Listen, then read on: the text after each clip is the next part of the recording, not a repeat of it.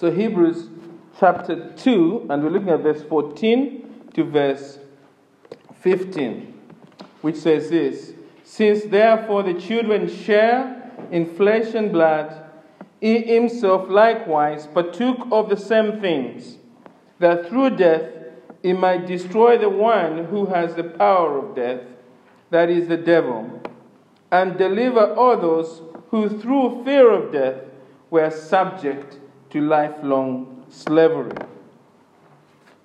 Now, in recent years, there, there has been a dramatic rise in the number of superhero films, right? It seems that's all we get in cinemas these days. I mean, there's a new one every time. I think I'm eagerly anticipating Avengers, the Endgame that is coming out. Uh, it's come out, I guess, this weekend, but uh, oh no, it's next weekend. It's meant to uh, to come out. This year alone, there's been 11 big blockbuster superhero films scheduled for this year. Uh, a few of them have come out, and a few are coming out. And that's actually double the amount produced in 2018. And this, of course, is in addition to the many superheroes we get on TV shows, video games, YouTube, and every sellable medium you can think of. The public's appetite for superheroes uh, type entertainment is bottomless. And as I thought about that, I asked myself the question what is driving this demand for new superhero films? Well, according to the culture and film experts, the number one reason they give is that Western society is now increasingly anxious and gloomy about life in general. We look around Western civilization and everything is fractured society, politics, the environment, culture, religion, even our identities are fractured. People feel a sense of hopelessness and darkness in their lives.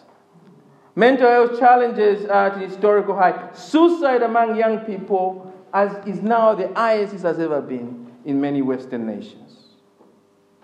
A sense of hopelessness and darkness. A Carmen Petasio, writing in the Atlantic, says the cinema superheroes have become the contemporary American equivalent of Greek gods. He says we are looking for heroes. As a civilization, we are living out the words of Whitney Houston in that famous song of ours, The Greatest Love of All, where Whitney sang and said, Everybody is searching for a hero. People need someone to look up to. And then she continued in a sad way, didn't she? I never found anyone who fulfilled my needs. A lonely place to be. And then she goes on to say, And so I learned to depend on me. And it seems that's what we're doing now. We are depending on ourselves by creating what Carmen Petasio calls mythic characters who embody our loftiest hopes, deepest anxieties, and insecurities. These are the characters we've created in cinema. And as I thought about why he says there, I think there's some truth in that on why we have these superheroes, why they're growing in demand. And that's a good surface reason, our general anxiety. But I think there is a deeper reason. And I think the deeper reason is that as a society, we are actually trying to get in touch with our real, true superhero who we abandoned a long time ago. Think about the basic plot of a superhero film. It's very simple. In a typical superhero film, the, the world starts off okay.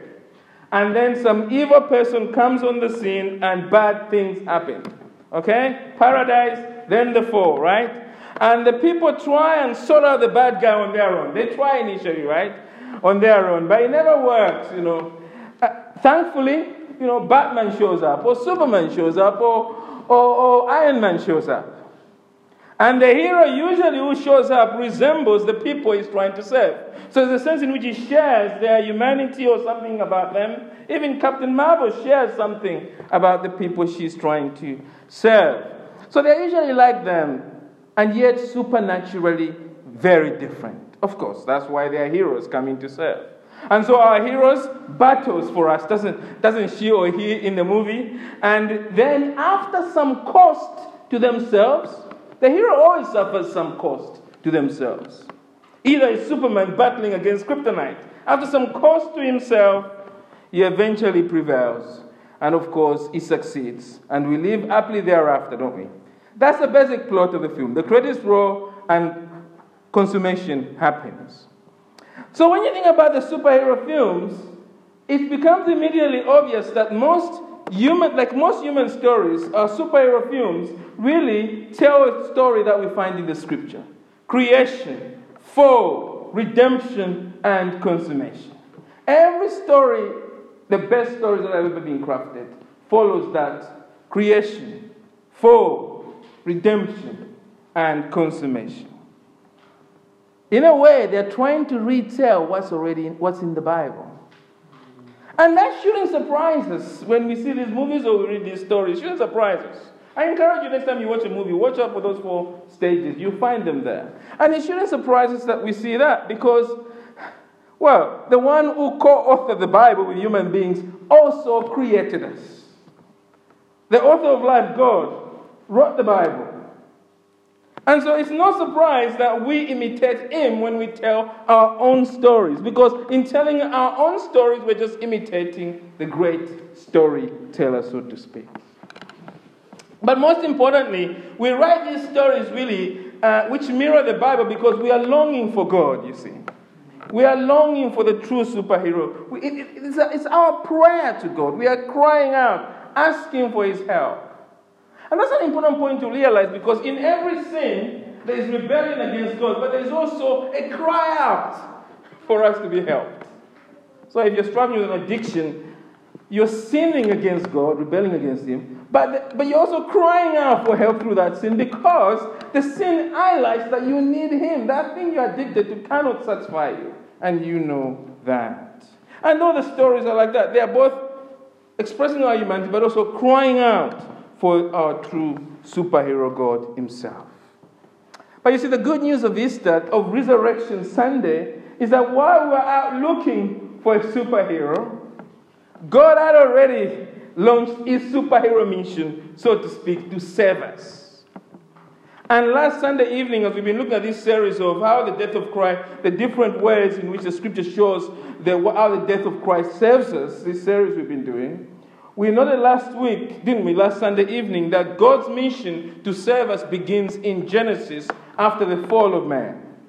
And it culminates, redemption occurs, so to speak, on the cross where Jesus dies for our sins. And eventually, of course, consummation will happen in the new heavens and new earth. But we saw that last week, didn't we? Starting in Genesis, redemption occurs on the cross. And we've been looking at what the cross means for us. How does the cross save us? And we've had five sermons on that over the last this year and last year. And now we're looking at the final picture. This passage in Hebrews chapter 2, verse 14 to 15, shows us how Jesus saves us. Uh, how Jesus saves us, how he brings us into life with God. And what I want us to see here is that Jesus has come as our divine warrior who conquers our enemies for us we might say that Hebrews 2 14 to 15 shows Jesus as F's true mightiest hero. He is our victor. And so turn with me there to Hebrews 2, uh, verse 14 to verse 15. In your outline, I just want to share two things that we learn from this passage about how Jesus saves us. The first truth we learn is that Christ delivers us from the reign of death. Christ delivers us from the reign of death. Now, this week it's been tragic, as I said. We have had a journalist killed in Northern Ireland. In Derry, I think. There's been that death that occurred in Madeira, right? 29 people dead in that bus accident. We've also picked up the death of a 16 year old, the CBBC presenter, very well loved by children, died this week, this past week. There's been also another death in, in Peru. A former president committed suicide. Terrible, tragic death as they were trying to go for him. And of course, today we've had the Sri Lankan bombings, in which already, I think, about four or five Brits were part of that. Terrible. 200 people dead there, five of them Brits. Very. It's like the anniversary of Columbine as well. The anniversary of Columbine, yeah, yeah. There is that as well. Death is all around us, isn't it? And this morning we're reminded that death lives at our address. All of us will die one day. Humanity, you see, has created technology to conquer many things, but not death. As I said, death, death lives at our address, and there is no escaping death. In fact, the Bible depicts death as an inescapable enemy. Because you see, when sin entered our world in the Garden of Eden, death followed behind. Romans chapter 5, verse 12 says this Romans 5, verse 12. Therefore, just as sin came into the world through one man, and death through sin, and so death spread to all men because all sinned. We all sinned in Adam. The actor Woody Allen uh, speaks real life for everyone when he says, It's not that I'm afraid of dying, I just don't want to be there when it happens. He's recognizing death is there, but he doesn't recognize that his situation is actually much worse, or he didn't recognize. Because you see, the Bible says we are all already dead. Our physical death is just a visible manifestation of an internal death. This is what the author of Hebrews is getting at here when he tells us that all of us are under the reign of death. It's like a prison that holds us totally captive in fear. Let's read verse 14 to verse 15. Since therefore the children share in flesh and blood, he, that is Jesus, likewise partook of the same thing. That means he became man, that through death he might destroy the one who has the power of death, that is the devil. We'll come to that in a moment. But the thing I want you to see there is that the author of Hebrews is making clear that death is a power that reigns over human beings. In verse 15, he goes on to say, and deliver all those who, through the fear of death, were subject to lifelong slavery. The point is that death is in control.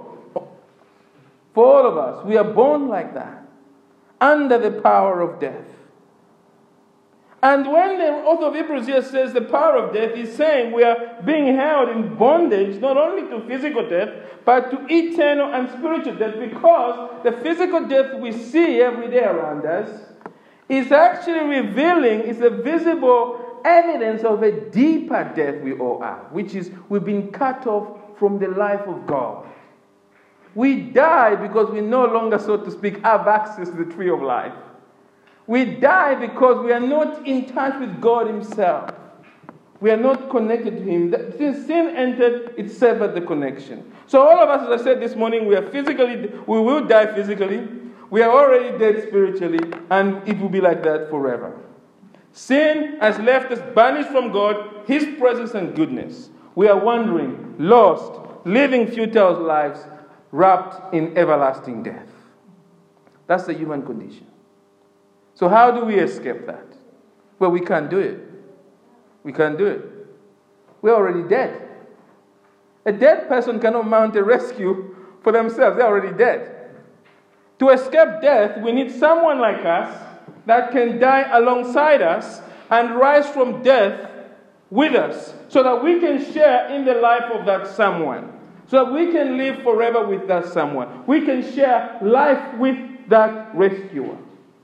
And the good news of Easter is that God the Son has done this. Only God can do this, right? And God the Son has come. He's put on our humanity, right? And He has physically shared death with us on the cross. Verse 14 makes that clear, doesn't it? Since therefore children share, since we are human beings, He like Himself likewise became human. That's what He means there. Partook of the same things. That through death, he might destroy the one who has the power of death, that is the devil, come to that, and deliver all those through fear of death were subject to lifelong slavery. Jesus became like us, died with us, so to speak, and rose from the grave, giving us new life. He pulled us along as he was resurrected that Sunday, Easter Sunday morning. That is the good news of Jesus. See, Jesus could do this, you see, because he became fully man like us while remaining fully God. But he could rise from the dead from the dead because he lived a perfect life. So when he died, God raised him up as an affirmation of what he had done. If Jesus had lived a sinful life, death would have been the end for him. But he didn't. He lived a perfect life, and God raised him up. from the dead. And the good news of Easter is that when Jesus rose from the dead, well, all who trust in him rose with him. And because Jesus lives, all who trust in him have life in him. First John chapter 5, verse 11 to 13 says this. First John chapter 5, verse 11 to 13 says this. And this is the testimony that God gave us eternal life. And this life is in His Son. Whoever has the Son has life. Whoever does not have the Son of God does not have life. I write these things to you who believe in the name of the Son of God, that you may know that you have eternal life. This is the true meaning of the defeat of death in Jesus. Beloved, it is not simply that all who trust in Jesus now live forever. Everyone lives forever. Everyone who dies lives forever. We need to get that. Everyone who dies lives forever. So Jesus didn't die to make us live forever. The true benefit of the death of Jesus is that if you trust in Jesus, you have been moved from the realm of death under the power of death, and now you have been moved into the realm of life. That's important. This is what the Bible means by eternal life. Some of us think eternal life is sort of being like Doctor Who, you know, regenerating forever, right? That's not what the Bible means. There's an element of that. In the Bible, eternal life is not just life without end, it is sharing in the life of the eternal God. It encapsulates the quantity and fundamentally the quality. We now live with God. We are not spending eternity separate from Him. We have eternal life because we have life eternal in Him, sharing, koinonia, partaking, life flowing from Him. Because, and we live forever, don't we? Why? Because He is eternal and He sustains us. But God also sustains the wicked in hell, doesn't He? For wrath. But we are being sustained beyond the grave for fellowship with Him. You see, to have eternal life, to have life with Him, because we have moved from this realm of death into the realm of life with God, it means we've been welcomed into His heaven and sat alongside Him. You are in Him and Him in you. He is your life, as Paul says in Colossians 3, verse 3. You see, to have life with Jesus means you are now you, you, you now share, inherit all the spiritual blessings of Christ. God in Christ now completely loves you, approves of you, accepts and delights you, and sees you as His very own. And all of that because of the Resurrection Sunday. All of that because Jesus defeated death and brought us, moved us from the reign of death into the reign of life. Since therefore children share in flesh and blood, he himself likewise partook of the same thing, that through death he might destroy the one who has the power over death, that is the devil. We have been moved from the devil's camp, we'll see in a moment, but from death's camp into the life camp. If you are trusting Jesus this afternoon, hold on to this precious truth. Hold on to this that you have life in God now. Because if you do that, it will transform how you live now. Let me give you one example of how it will transform how you live now. How having confidence in Jesus that He has defeated death for you changes how you live. Maybe you are a person who constantly fights and quarrels with people around you. Maybe you do that at home, maybe with your neighbors, maybe in the church, maybe in the workplace. Why do you live like that? Why are we always quarreling with people? I ask myself that question. Why are we always at odds with one another? The reason we quarrel with people is because we feel other people are denying us the piece of the pie. They are taking our place in the sun, aren't they? Every time you yell at your wife or your kids, you're saying they are denying you the life that you long for in this world. Every time you gossip about a coworker who says horrible things to you, You do it because you feel your colleague is denying you the respect that you deserve. The reason you think you need these things from people is that you forget that Jesus rose from the grave and that if you are in Him, you share life with Him. You now live in the realm of life, not the realm of death. Do you get the point here? You don't need to draw life from people because this world is dead.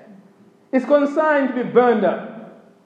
So if you're in Jesus now, you must draw life from Him. You are trying to live your life drawing life, respect from people, acceptance, everything. And the, the, the reign of death now, you know, upsets you. But if you are in Christ, you must draw life from Him. You don't need to draw life from people. You have the very life of God living in you. In fact, you can't draw life from people. The world is dead, it's ready to be burned. But Jesus has given you His life. So, what more do you need? God is saying to you this afternoon put your weapons of war down. Put the weapons of vicious words.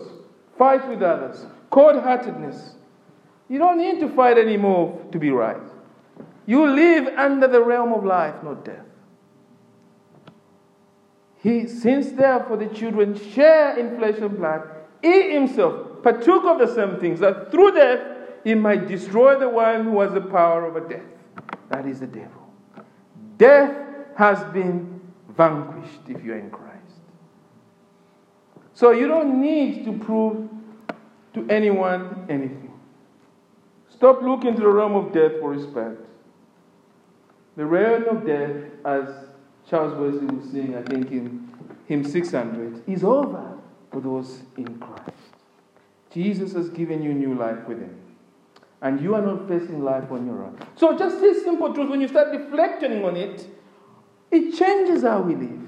It makes us look to Christ. It makes us realize what we already have. The second truth we learn here that's the first truth. The first truth is that Christ delivers us from the reign of death. The second truth we learn it, and it's a final point, is that Christ destroys the power of the devil for us. For us. The author of Hebrews here tells us here that the reason God the Son put on our humanity and died on the cross is to defeat the devil for us.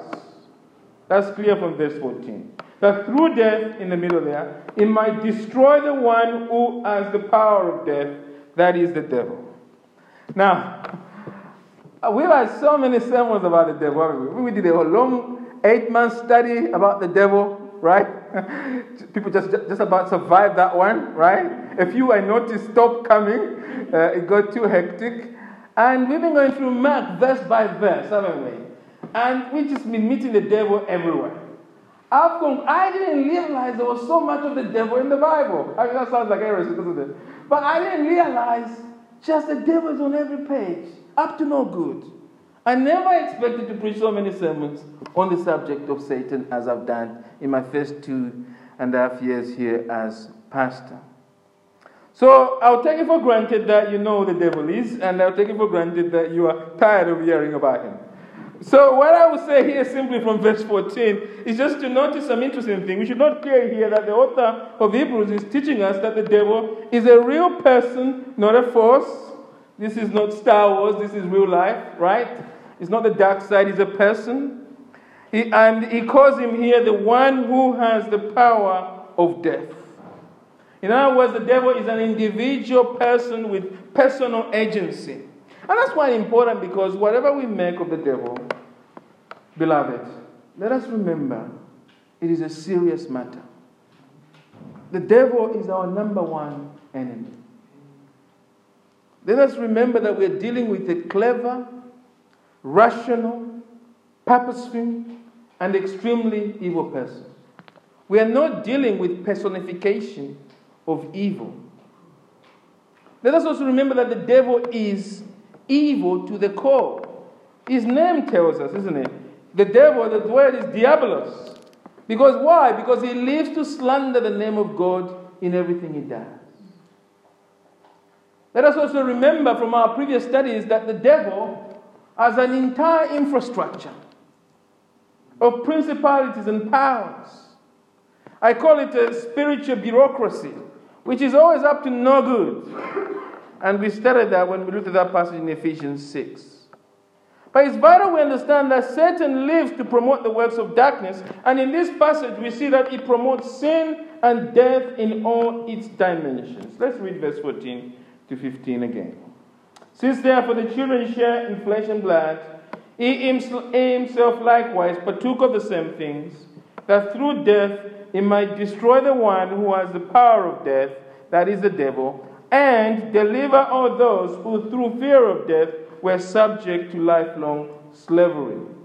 The author of Hebrews actually depicts the devil as holding human beings in a spiritual prison through the power of death.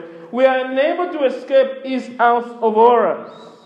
And when I preached on Mark chapter 3 uh, on binding the strong man, Jesus talks about that. I made this point of the fact that we must conceive of the world as a spirit, as an invisible spiritual cage. And this world, the devil holds people captive there. They can't escape. But this verse tells us that Jesus has inflicted permanent defeat on our foe. The devil stands routed by our heavenly champion. That through death he might destroy. The object of destruction is the devil. But we have to, Jesus has to destroy death first to get to the devil. He might destroy the one who has the power of death. Who? That is the devil.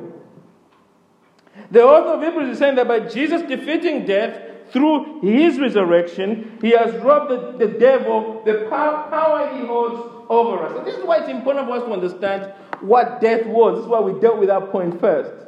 It isn't just physical death. The devil's power is the fact that he introduced sin in this world which separates us from God. And all who are separate from God, therefore, belong, enter this world, well, in the household of the devil. I make this point that when a child is born, immediately, immediately, they enter the household of Satan by default. And the work of redemption and saving must now take place through Christ to bring them into life. This is quite important for us to grasp, isn't it?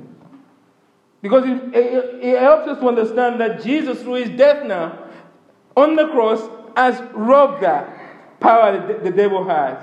He has disarmed him. Because Jesus Christ has risen from the dead, and having risen from the dead, He's given us new life. And when we have new life in Jesus, we are now transferred from the realm of death, the realm of Satan, into the kingdom of Christ. And that's why Paul, writing in Colossians chapter 1, verse 13, says, He has delivered us from the domain of darkness and transferred us into the kingdom of His beloved Son, in whom we have redemption, the forgiveness of sin. Verse 14. Notice there the cross is still the vehicle for our deliverance. If you are in Jesus, the devil is now defeated for you.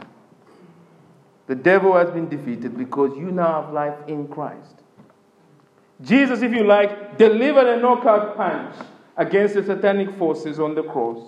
And the empty tomb now stands as our eternal monument to his victory. If you're a follower of Jesus Christ, Christ is your victor.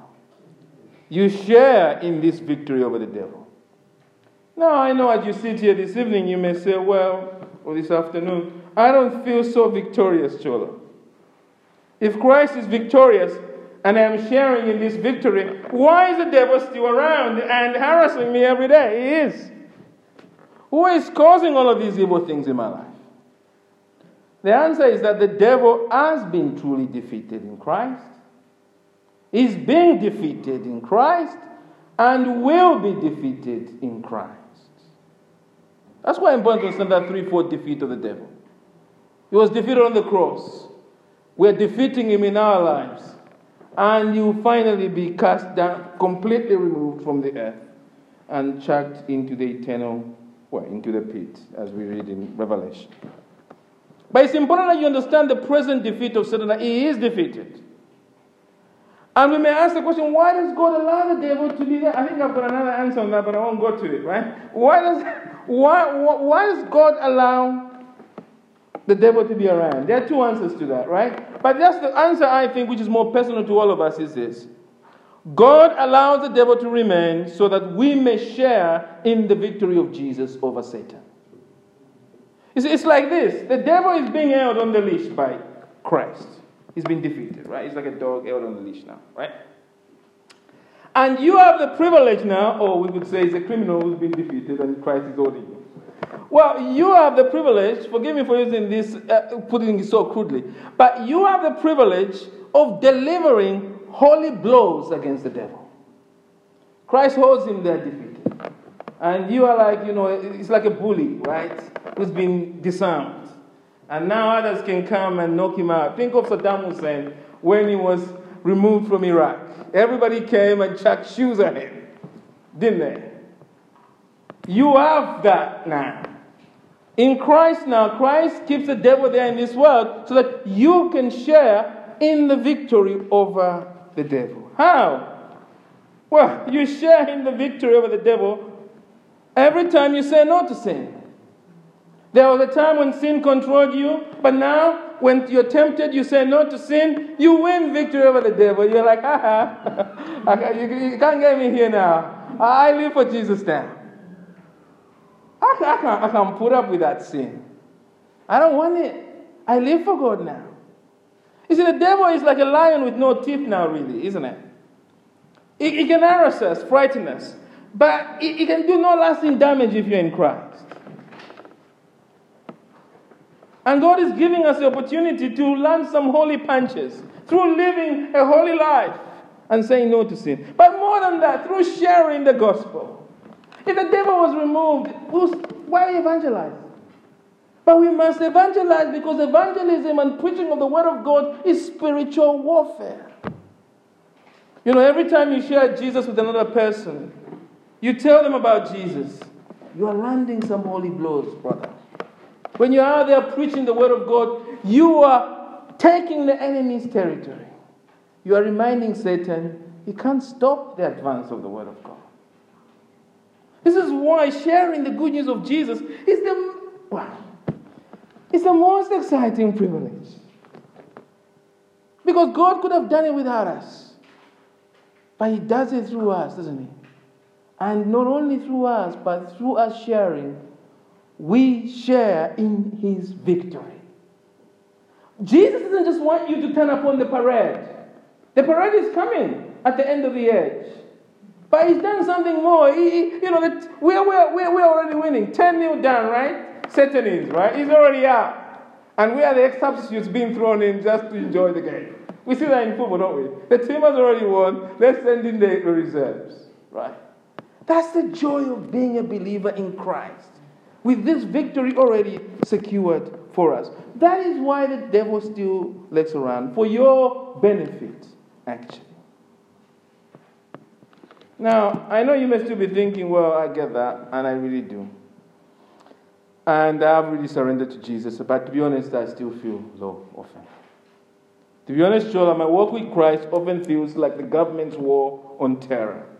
One day, I am successful in one area, another day, I suffer defeat. Well, welcome to the real world, right? That's the case for, me, for all of us in Christ. We do suffer upsets. And sometimes we can feel like hypocrites, can't we? When we are trying to serve the Lord and then we stumble. When the devil seems to laugh at us because we've stumbled in some sin. And sometimes we can doubt whether Jesus is at work in our lives, whether what we've talked about, this Christ being our victor, is really true. I think we all recognize this and we all feel challenged by this in some way. But I want to remind you here that the point of this passage is not to look at yourself, but to look at Christ. The Bible is saying, look at Jesus. Look at him on that brutal Roman cross we saw on Good Friday. You are there with him if you are in Christ. As he's dying, you are dying with him, Paul tells us in Colossians. Take a look at the tomb of Jesus. It is empty, isn't it?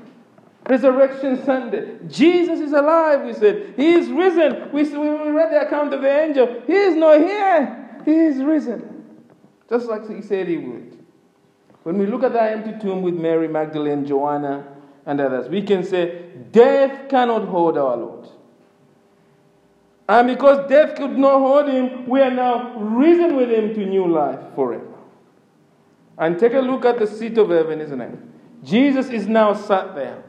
And Paul, writing to the church at Ephesus, says, We are now sat with him in the heavenly places. We are ruling and reigning victorious in heaven with Christ. Now. And if you keep looking at him, if you keep focus your focus on Jesus, if you keep looking at the cross, one of these days, well, perhaps in our lifetime, you shall see certainly, if not in our lifetime when you die, you shall see the Lord face to face. You will live with Him in the new heavens and the new earth. One day the reign of death and the devil will completely disappear. There will be no sin I said last time here, last Sunday evening, I can't wait for that. I can't wait for that. I am tired of sin in my life. I'm tired of it. What I would give for a world without where I never sin anymore. No evil thoughts, no laziness, where I can eat properly. I mean, what I would give for that. One day there will be a world with no sin, no more pain, no death, no losses of loved ones no more Satan harassing us. The reign of life we have in Christ will come to fullness. Easter Sunday says to us, Resurrection Sunday says to us that we will live with Him forever because He's risen. And beloved, if you are in Christ, this is your reality. And if you have loved ones who are not yet in Christ, this is your hope for prayer for them. To pray that they come to know Christ so that they could also spend eternity with you. So, whatever situation you're in this Easter Sunday, I just want to encourage you. You have reason to rejoice if you are in Christ. Because your victor, Christ, has truly conquered. Our true superhero. Amen.